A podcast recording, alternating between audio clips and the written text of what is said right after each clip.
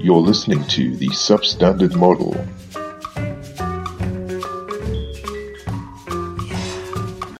Greetings, listeners. Today, you will be lucky enough to have the opportunity to listen to our good friend Henry talk about his day at the Crystal Labs. A day which, in his words, was truly fantastic. We cover quite a lot of things. We cover X-ray crystallography, we cover quasi crystals, and one thing that you really take away from it is that Henry had a bloody good time. And uh, uh, yeah, I hope in the next half hour or so you do too. So you know, uh, enjoy.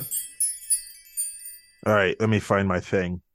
I yesterday went to um, the White City campus for Imperial, where they do a lot of chemistry and biology stuff, because I wanted to find out more about what they're doing there. And I talked for about three hours to this guy who works in a crystallography lab. Mm-hmm. And what he does there is crystallography, X ray diffraction crystallography. And that's really cool just because, you know, you get to see it in these glass containers. They've got a thing that shoots X rays, which are really high energy radiation light, through a little tiny little piece of uh, crystal. She cuts off with a tiny, and they are just razors. They use razor blades to slice little pieces of sugar off a sugar crystal or whatever, right?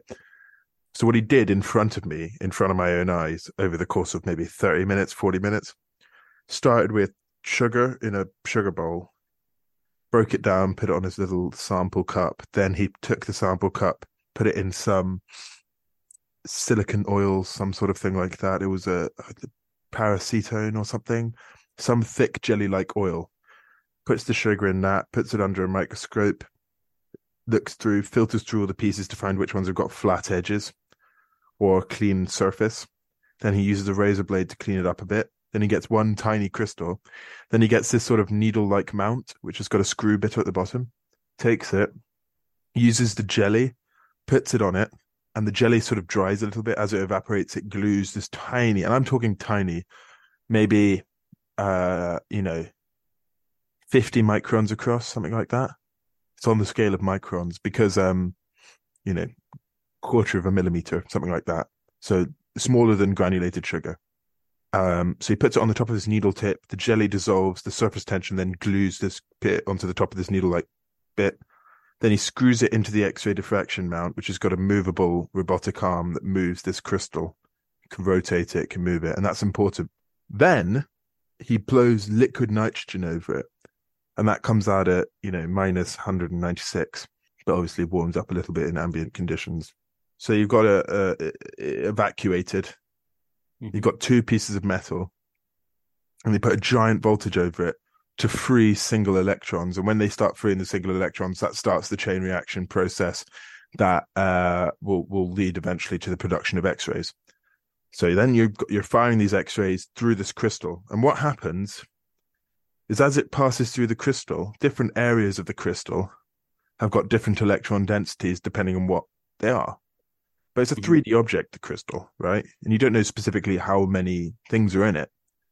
So you've got the crystal, and you then got the detector on the other side, and you move the detector throughout 3D space around the sides of the crystal while you're constantly firing electro uh, uh, X-rays through it, and then they're bouncing off or being absorbed by the electrons around the atoms within the unit cell of these crystals, which is the repeating unit of each crystal, because a crystal is formed of repeating units of groups of atoms. Right. Like in salt, you'd have a repeating unit of sodium and chloride stuck together, repeating in a square lattice pattern. And then these angles tell you about um, the location of specific areas of electron density and it can tell you roughly how many electrons are there based on the pattern you get on the outside and roughly what their coordinates are. And there's so much cool maths going into this because they sometimes need to work out what the angle of the crystal is, but you don't generally initially know what the angle of the crystal is, but the software works with it. So if you're firing X-rays in at this direction, it's hitting at a weird angle. How do you know you're repeating patterns in what angle to your X-rays? Because if you've got a repeating pattern that's just like, say, vertical lines of electrons, Right. When you fire your X-rays through it, it'll diffract like a double slit experiment. But if you've got vertical lines that are like that angle or whatever, or you've got circles of electrons, or you've got circles of electrons that are, you know, at different angles to each other. I mean, what's the X-rays going to do with that? So there's really cool software that deals with it. They treat it like you get sort of averages, and then they can treat each layer of the unit cell as a sort of plane. And then they have layers of these planes. They assume they have layers of these planes, and they actually treat it like thin film interference, where the X-rays will come in. One will penetrate the first plane, one won't penetrate the first plane and will reflect off it. Uh-huh. And then the one that's coming from below will reflect off the second plane. And then when those two come out and they constructively add on top of each other, the ones that result give a resultant value for are the ones which are within integer wavelength multiples of it. And if they're in half integer wavelength multiples, then they destructively interfere and you get nothing. So you get black spots depending on how far apart each plane is. They consider all of this. And the final result is here are the areas of electron density for an average repeating unit. And you see these cool little black dots with all these An images. average repeating, depending, having considered all the angles where you can take it from. Mm, mm. Okay. and it's a 3D average repeating Yeah, unit that the computer produces. And then they have modeling software which will guess what each, each atom is. So it'll say, we found six electrons here. So there's probably a carbon. Or we found eight electrons here. So it's probably an oxygen. But the cool part is, is then the researcher comes in Uh-huh. and they have these softwares where the size of the atom that's displayed on the software is dependent on how many electrons they found in that area and what you've guessed it to be. So if you overguess and the computer says there's an area of six electron density here. And can I just say the 3D image they create is based off specific coordinates that it works out using the X-ray diffraction. Okay. So it can say, you know, 3x, 4y, and 6z.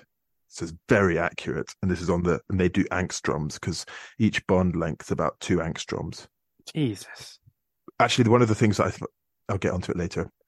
Um, but if you have a carbon, or if you've guessed it to be a carbon, but there are more electrons than you expect, then it increases the size or the diameter of your carbon that it's guessing to compensate for the amount of electrons that it's found. Okay. So sometimes you'll get these ballooned carbons. But it'll still go, think okay, it's a well, that's not right. It's Oh, right. probably an oxygen. So you click on it, you say it's oxygen, this one, and then it shrinks the size of it. Also, Ah. if you get ones which are oxygens and they've got less electrons than expected, then it'll be smaller than expected. Okay. So at the moment, they're all spherical, the guesses. And you've got Right. all the bond angles and it's all perfectly laid out. The cool part is you can say, okay, display all the electrons that we've got unaccounted for after you've made this model, because it, it does a close approximation, but it doesn't know what it's doing. And what we found doing that is you display the model and all the carbons that were sort of reasonably sized but not quite right had two lobes of brownness next to it. And that was a p orbital. That was so Which we fucking saw. cool to see that this software said two lobes next to this atom. And we were like, oh, that one's probably an oxygen because it's quite big and it's got two brown lobes next to it. And I was like, how the fuck is it doing that? How is it? It's, it's, it's spotting that it's not only needs two extra electrons, but they're in a lobe in this angle. And the lobes were angled in 3D space. And it can't see the hydrogens, by the way, because the hydrogens are just single protons with their electrons often drag, dragged towards the thing it's bonded to. It can't see any hydrogens. So it, it uses software and past experience to guess the location of the hydrogens with respect to the angles. So it uses. I mean, I guess it can software for that. only really see the electrons, can't it? So it, Yeah. it can only really go off orbitals. Well, you use neutron diffraction if you want to find the proton location. So Right, this is one way of find finding it. stuff. So you'll do X-ray diffraction, and if you're not really sure about stuff, then you really wanted to clarify. If you really, really wanted to know, then you use neutron diffraction. But that's very difficult to do. You Oh, need to produce right. slow-moving neutrons, which means you need to do a nuclear reaction in order to produce the neutrons. So then you have your really complicated crystal, which has determined all the angles, and you've just, you've guessed all the. You think you're pretty sure on which one's an oxygen, and which one's a carbon, and which one's a hydrogen, or where the hydrogen locations are going to be based off. Because what the raw data comes out as an electron map of where the electrons are, and then you localize specifically which atom's which And you say Mm. it all look like, and you start seeing this crystal form. And we were forming sucrose, which is quite a big molecule, or at least from my experience, quite a big molecule. That was so cool to see because it's actually quite a weird crystal because it's handed, I think. Yeah, I mean anything made by a plant or a biological entity would be handed in the same way. hmm So handedness is whether or not, well, it comes from your hand idea. You can't it- rotate these to sit on top of each other. Like they're objectively different unless you make these conform to each other. But you could hypothetically like yin yang it to make a sort of individual unit cell which works. Yeah, exactly. So you could you could say the two handed parts come together, and then that's a repeating unit. Yeah. This, and I'm going to come to this in a second, comes very hard into stuff like tiling, tessellations, because a I that. tessellation is basically a larger blown up image of a unit cell. It's a unit component, and you add lots of them together, and it gives a pattern. Mhm. So, with, with then there was a bit of research. He was showing me stuff. He said, "Don't take pictures of this stuff because this stuff is um research that's happening at the moment." So, so I, I, I mean, I didn't take anything from this, but the, the molecule that was in consideration had they they they were trying to create a mixture where they were tr- they had a compound, some big porphyrin ring thing, with a vanadium in the middle and an oxygen double bonded to the vanadium sitting in the middle of a ring. Right. And then they also had the same exact ring with a zinc in the middle. Mhm. That kind of thing, right? And what they wanted to see is if they could have a stable crystal which had, you know, certain percentages, and they think it was this kind of molecule. If they could have it with both the zinc and the vanadium oxygen mixture, and they were both crystallized together in one mixture, but Yeah. the unit cell wasn't so different because you've only swapped out the large metal in the middle, such that they were the same. And obviously, because these are giant metals in the middle, you find huge amounts of stray electrons and whatnot. And what he was trying to do is run the simulation, sorry, run the uh, X-ray diffraction. You find all the areas of electron density. It fits the lovely porphyrin ring. It fits the vanadium and it fits the oxygen. And there's a thing called an R score, which tells you basically how closely your model that you're creating fits the electron density that the X-ray diffraction has found. Right. So how how confident you can be. Yeah. And it gets really because we're assuming up until this point that the average unit cell is actually very consistent throughout the crystal. But it's So really it not. be. I mentioned to him the previous thing that we'd done with Fibonacci numbers because you'll find that one unit cell there, the one above it might be slightly rotated. And then when you scan that with X ray diffraction, it diffracts it slightly different from the layer below.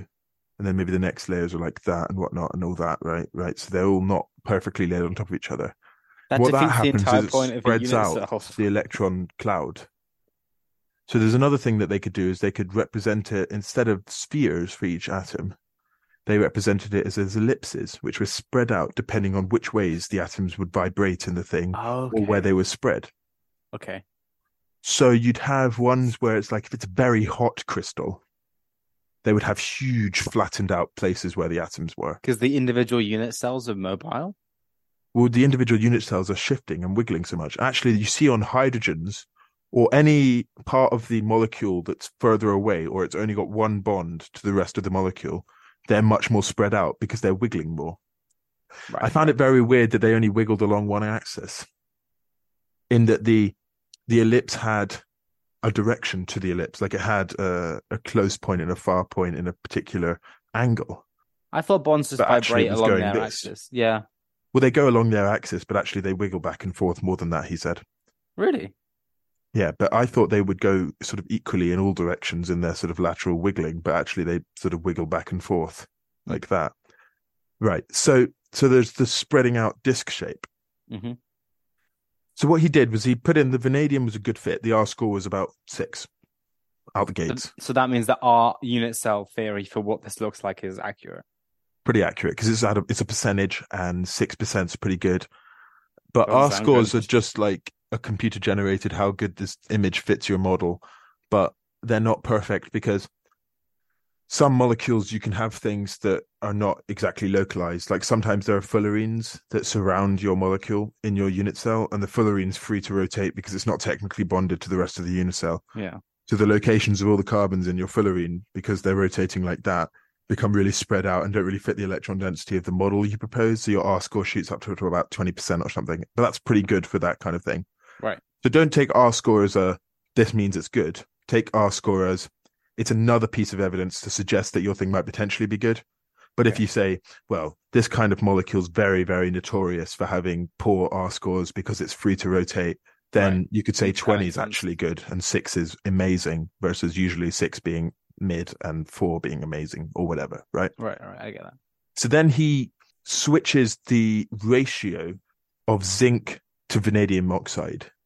So what he could do is say, given the data, let's assume that if you went through 100 molecules, let's assume that 95 of them were vanadium oxide within Okay. the middle of this porphyrin ring or, or some sort of ring, and five of them were zinc.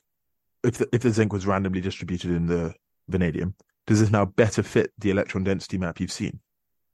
One of the things he mentioned to me that was really exciting was I said, What do you really, what makes you think this is so great? What's so great about X ray crystallography? He said, this, save for other aliens that might potentially exist out there in the universe, some of the stuff that comes through this lab, I may be the first living being to lay eyes on that structure in the universe.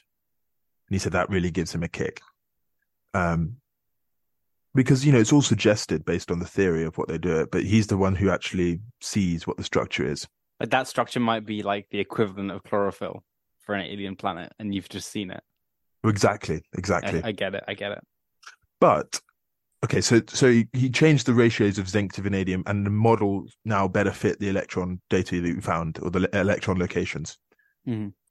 Then he changed the ratio of 98 vanadiums to two zincs. Right. so now okay. the grad student's looking a little bit silly because I was thinking it's looking like there could be no zinc in this. But actually, he got like a 5.6 R score, percent R score, when Is he had R- a 98 to 2 ratio, two zincs per 100 um, rings of 100 unit cells. Per 100 unit cells, if two of them have a zinc thing, then it's a better fit. So you just sort of fish for the lowest R score you can get by changing the ratios, and then assume there's a that- lot of data to look at. The the the modeling software they have, there's a lot of little pieces they can do. A thing that I can tell you about now, he t- he brought up the brown electron localizing areas for any unexplained electrons or weird electrons. It's got a number that tells you what percentage of electrons are here, because it's an average. So they say there's like 50% of electronness here because in the black spot that you get for the X-ray diffraction, the light parts and the dark parts, right? Hmm. Yeah. You get a dark part that's sort of reminiscent of 50% electron, right? Uh-huh. And you see that for bonds that move or bonds that flip. So in a benzene ring, you'd see sort of 16% or whatever electron in the area in the middle kind of thing, right? Ah, okay. And there was ones where there were two locations for where the hydrogen could be because it could flip back between that way and that way it kind of rotate a little bit. So there was a 50% electron on this side and 50% electron on this side. And the beauty of it is that it was very close to 50% if it was going to be an equal chance. So he That's the found stuff you want to see, isn't it? Sometimes It it will say the data is good. 6.5 electrons are here. Okay. That's pretty indicative of the fact that you're missing an atom. Yeah, right. It's likely that there's an oxygen there. Also, when you had the vanadium oxygen there, he found few electrons directly below the vanadium. But that's presumably because the electron cloud's being dragged up because of the oxygen or something, isn't it? No, it was directly below. Vanadium's there. They're both pulled slightly out of the plane. And there's less electrons below the vanadium. And then below it, there was uh, electrons for the vanadium. Oh, there was more electrons for the vanadium. Yeah. Oh. So we were, I was like, okay, maybe the zinc sits on the other side. And he said, okay, maybe sometimes the porphyrin ring's orientated in the other direction. Yeah. So that you get electronness in the other way. But he said, actually, that's not very likely. So then we went to a periodic table that shows X ray absorption lines for each element because they had two different X ray sources, one that uses copper and one that uses molybdenum, which have got different frequencies of X rays that are emitted. And then you get different um, absorption lines for like how, how common it will be that it'll absorb or whatever, right? Yeah, exactly. And actually, we found the vanadium absorption line was pretty high. Don't. I was gonna say. So he thinks that the electronness that we found below the plane for the vanadium was actually because one in every hundred or one in every 200 Getting absorbed. zaps is just being absorbed by the vanadium atom. And so the X-ray diffraction setup is saying that there's electron this where there shouldn't be. I mean, this was a fantastic day for me. I just Ah. so that. exciting. Like it's that's such a that's such I I've never seen It's such a cool job, that's the most I've ever been interested in chemistry right? as a as a job because like there's so many like connections there. Like it's like you have to think about the absorption and then think about the orbitals and then like there's a lot of problem solving, isn't there? Right. He was just like using a mouse on a computer going, okay, let's click on this one, C21, carbon 21 in this molecule. What if that was a nitrogen? Oh, it shrinks a bit, so it looks a bit better now. And what if that one was actually in this location, which the brown electrons say there, or the R score comes down a little bit? And you basically tweak it all until you get as low an R score as you can get within reason for like, I mean, if you're tweaking it and you're artificially decreasing the R score, but it's like now outlandishly different from what the person said they used to make it, then it's unlikely to be true. Right. So within reason, you find a nice balance for what the R score is, and then you say, boom, this is probably what the this. yeah. And it does bond minimization, it does all of that shit, all included, you know, all of the electrostatics it considers and whatnot. I mean, X-ray crystallography is what they've been doing with proteins for years. Yes. So I've got two more so- things so to talk cool. about. I'm going to talk a bit Okay. more about the chirality stuff, Right, right. the handedness, and then I was also going to talk about the tiling. Tessellations, right? Okay, There's a thing called a quasi-crystal. okay. So I was asking him, I was pampering a bit about the the tessellations. He was telling me about how you could get two handednesses or two different types of molecules that, in and of themselves, seem like a unit cell, and then now this pair is actually the base unit cell for your Yeah. molecule. Yeah. For your for your for your crystal. Then I Mhm. said, "Have you seen Penrose tiles, where you can't achieve any repeating pattern throughout the structure, but it is technically formed of the same unit cell. It's a quasi-crystal, and they exist. really? So there's there's crystals that will never repeat. So they you can't X-ray diffraction them. He said it's very difficult to X-ray diffraction quasi-crystals, and he hated them. He kind of spat on them a little bit. He was like, "Ew." Doesn't follow the definition of a unit cell, right? But it is kind of a unit cell. It's a molecule that forms a lattice, but the remember how I talked about how sometimes the angles are different? The angles will permanently be different. So I know with Penrose tiles, it's like they use like two different shapes or something to achieve that. In these crystals, do you see like what we found? Like, do you do you have one that like looks like the Penrose tile, or like one that like has a minimized number of shapes that matches with what mathematicians have found? What do you mean? Like um I mean, like the, part of the thing with Penrose tiles is it was like like we can make a non-repeating crystal if we just add like infinite different kinds of shapes, but it was like what's the minimum number of of different shapes that you need in order I- to, to tile to make this structure? I suspect that Or is it different in 3D? Maybe, maybe that's different. well it is in 3D actually, but I forgot about that. I was thinking 2D because Penrose tiles because like well, I'm looking at the wiki w- Google quasi crystals on Wikipedia because then you can talk more about this. uh, They took a Fourier transform of Penrose tiling to find a pattern that you would expect if you did a diffraction of I can see that. a quasi crystal. That's so that's so cool. So they reverse engineered like the perfect quasi crystal. Yeah.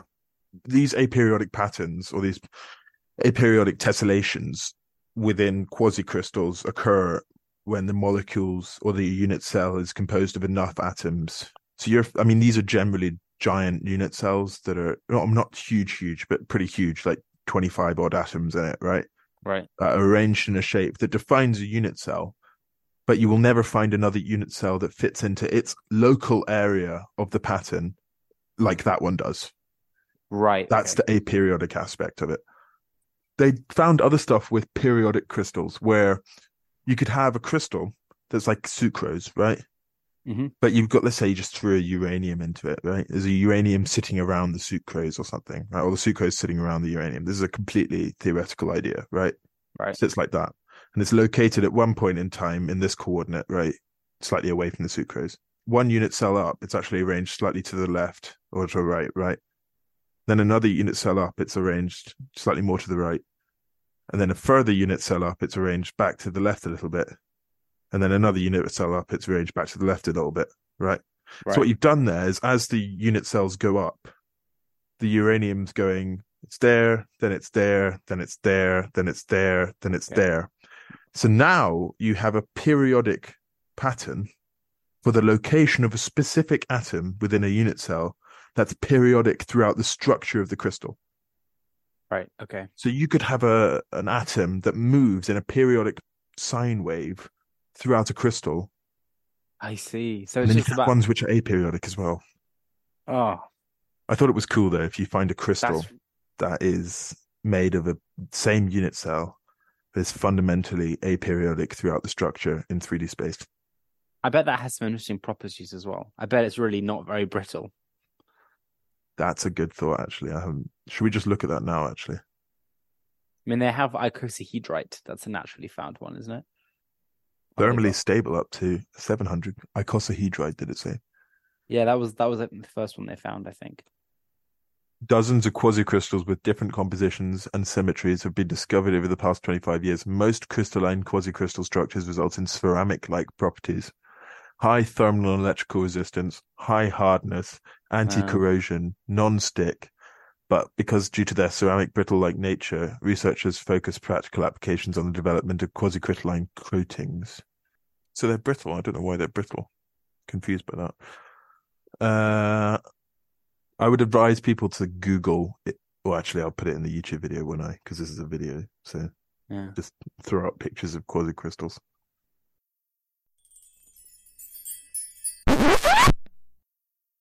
Did you think that was the end? No.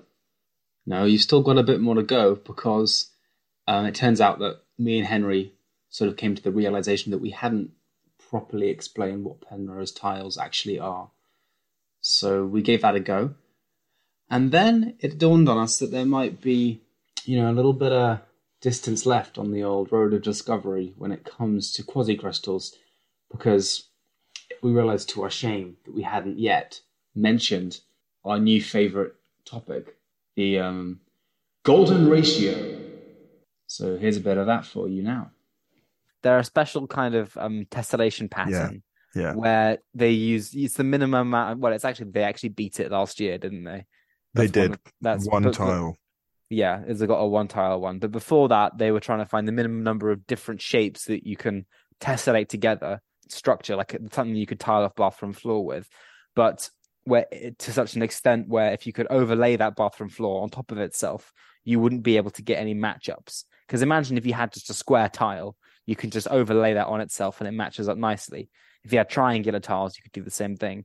And people wondered if there was a way that you could do it, and there's no matchups anywhere. Roger Uh-huh. Penrose, who did a lot of things in his life, found found a way to do that. Um, and then he got um, well, he got approached by a toilet paper company who wanted to buy his uh, he wanted to buy a tiling method because interestingly, if you're making toilet paper, you also don't want it to overlap as it goes around the paper because if you overlap, uh, it incre- increases the fluffiness if you don't get any overlaps when it comes to the little toilet paper grip structure. So they wanted to use the Penrose tiles. You get thicker sections and it's kind of thinner you get you get thick. Yeah, exactly. It it it makes a neater, more consistent bundle if it doesn't overlap with itself. And you know, It's a more consistent wipe, which is, you know, that's important. it, a lovely, smooth, silky, consistent, effective wipe is what you achieve through Which is why we do maths in this day and age. why you do math. And you know, hearing myself, I'm really thinking there's some golden ratio in there. I'm hearing myself say a lot about overlapping. It's interesting that you mentioned that because I asked the dude if he if he knew if there was any um, crystal lattices that rotated themselves by a golden ratio angle or an irrational angle. He said he didn't know. bet there is. I bet there is. Of course there is. Do you want I to bet Google they all do. Icosahedrite. What the fuck? Didn't we literally just? Isn't this what we literally just said? The constant is found over and over again in the structure of quasicrystals and aperiodic mosaics. For instance, the ratio between the numbers of fat and thin rhombi in Penrose's mosaic is the golden ratio. What? Henry, nice. the ratio between the two different So kinds of shapes that Science they make. is great. Oh my god, we were just talking about Penrose tiles, and we were like, I bet the golden ratio is involved, and it's literally like the exact way he made it. Of course it is. We're idiots. And the ratio of various distances between atoms and quasicrystals is always a coefficient of tau. Tau Yeah, is golden golden ratios ratio. and the quant and the and the quasi crystals is a article named. How do we not find that when we were looking at the fucking Wikipedia page of quasi crystals half an hour ago?